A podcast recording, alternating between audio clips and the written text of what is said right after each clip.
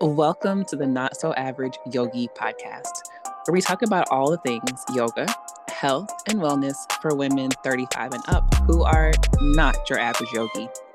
In this podcast, I'm going to show you how to use yoga and other wellness tools to wake up every day feeling really, really good so that you can go out to this world and shine like the bad bitch that you are. This is a safe space where you can expect to feel seen, heard, understood, and connected. I'm your host, Ashley Robinson, and welcome to the show. Well, a lot of people that I meet dread yoga. They say that it's something that's not really for people like them.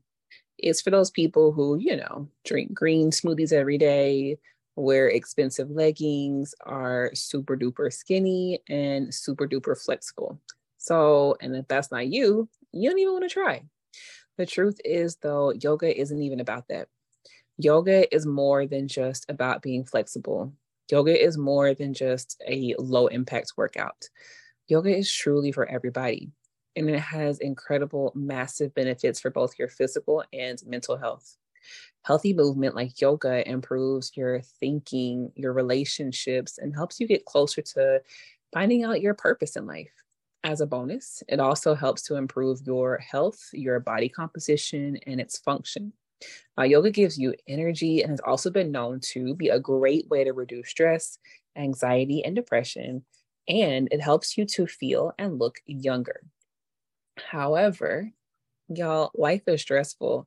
The overwhelm, the anxiety, the lack of movement.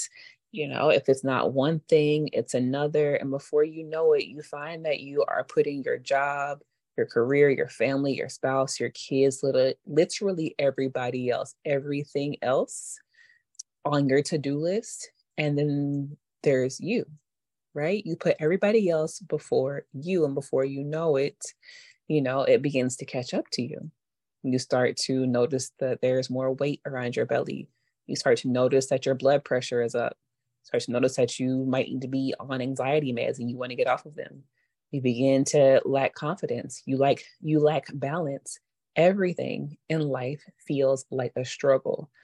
I want you to know that you were not meant to go to work every day and pay bills and die. You were meant to live life and enjoy it. You were meant to live a life of true peace, happiness, pleasure, joy, and actual abundance. And to help you achieve this goal, here are the 5 simple steps to starting yoga. If you are ready to show up unapologetically as yourself, you're ready for a consistent at-home yoga practice. You're ready to become that girl, you know, one of those wellness girlies that you see on Instagram, but you want to be her in real life.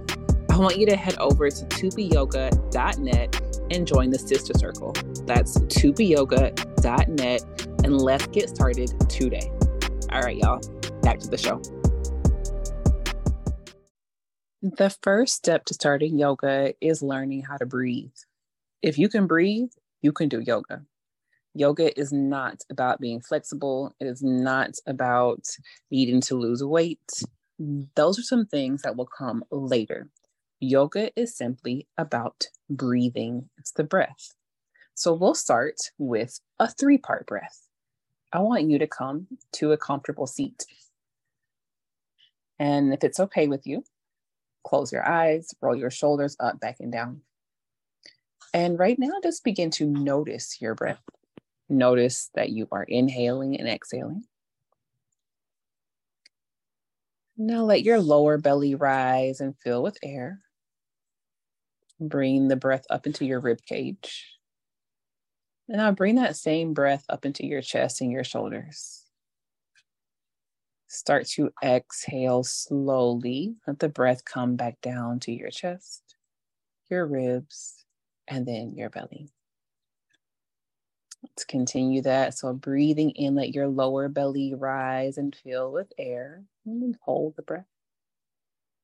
And then keep that same breath rising up into your rib cage. Simply hold. Let that same breath come all the way up into your chest and shoulders. Hold. And then exhale. Let the breath come back down slowly. Chest, ribs, and belly. Continuing just like this, inhale, let your lower belly rise and fill with air.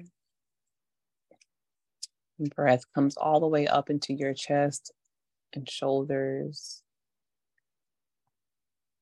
Exhale to slowly send your breath back down, chest, ribs, and then belly.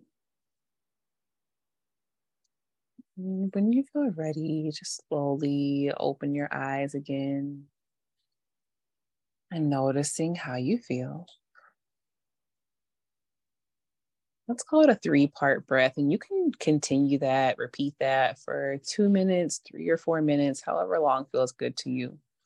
This is one of the ways that we breathe in yoga, and it brings awareness to the body, helps you to feel calm. It helps you to regulate your nervous system.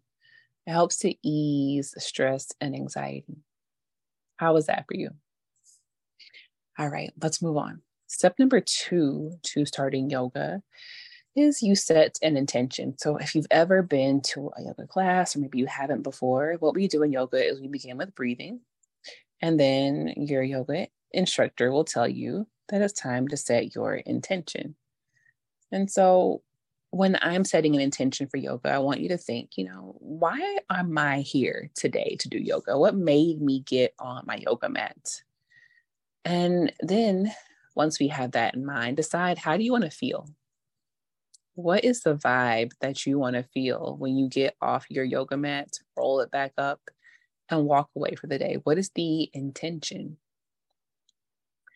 So I'm going to ask you now, what's the intention behind you wanting to begin a yoga practice? Why do you want to do yoga in the first place? What's going to be the goal for you? What's the intention behind you beginning a journey here? Start by noticing how you currently feel, and then decide how you want to feel after. And the key with setting an intention is that throughout your entire yoga practice, you keep your intention in mind. And with that intention in mind, every movement, every breath that happens from here on out happens with that intention in mind. So if you want to challenge yourself one day, then the intention will be to challenge yourself, and you'll move and breathe a little bit more quickly. Maybe you'll try harder poses on a day, but if your intention is to find some calm, some peace, some balance, but you'll want to slow things down and take a few more breaths, take things slower, spend more time in child's pose, things like that.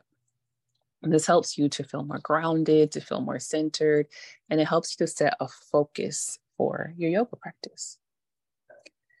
All right, now step number 3 in yoga is now that you are aware of your breath, now that you have set an intention, now it's time to move your body. It's time to actually do the yoga. If you check the description below, there are 10 yoga poses that are great for beginners. Some of them might include just an easy pose, child's pose, downward facing dog, cat and cow, low lunges, and of course, shavasana. Just beginning with these simple, basic yoga poses is all you need to get started with yoga. Now, once you are on your mat, I also want you to grab your yoga props. Now, one of the most common mistakes that beginners make is trying to force themselves into advanced yoga poses.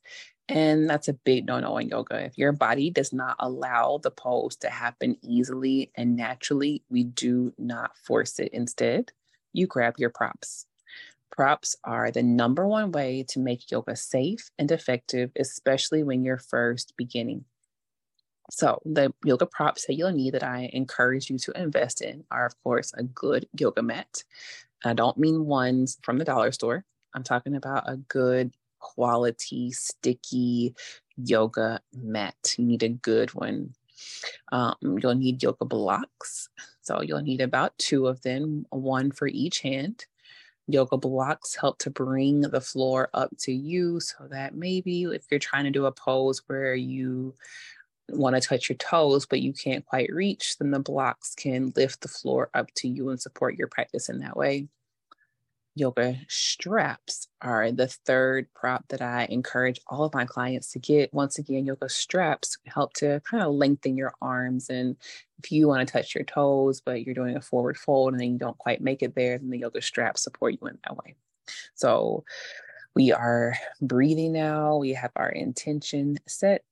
You've got some yoga poses to work on, and you've got your yoga props to support you. The fifth and final step to beginning yoga is to drop the perfectionism and accept where you are right now. And yoga does not want you to come and show up and be perfect, to be flexible, to be skinny, to be fit already. You can start yoga right now, just as you are. So decide right now, the way that you are, the body that you have, the flexibility that you have, it's all enough. It's enough. And it's worthy the way that it is right now. You don't need to change anything about yourself or become any kind of way or person to begin yoga. Yoga is truly a lifestyle. It's a way of thinking, a way of being, and a way of interacting with the world around you. And it's not about being skinny or fit or flexible. Yoga is about meeting yourself with love and acceptance and compassion. It's about understanding yourself and approaching your life with more gratitude, with more intention, with more presence.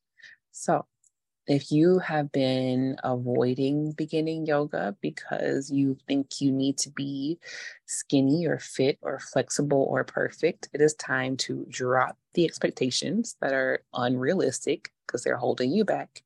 And now let's begin. It's time to begin to approach your yoga practice as a journey. It's a journey. You're on a trip. Remember, the way that you do yoga is the way that you do everything. So how do you want to show up for yourself, both on and off the mat? Hey, if you enjoyed the show, don't forget to head over to the Sister Circle. If you are wanting to start a consistent at-home yoga practice and start implementing the wellness strategies that you learned in the podcast, for real this time, let's become yoga and wellness besties together. And follow the show so that you can get notified whenever I drop a new episode. You can follow me over on Instagram at Ashley Robinson Yoga, and you can hit me up in my Facebook group, Ashley's Yoga Besties. Hope to see you there. Bye, y'all.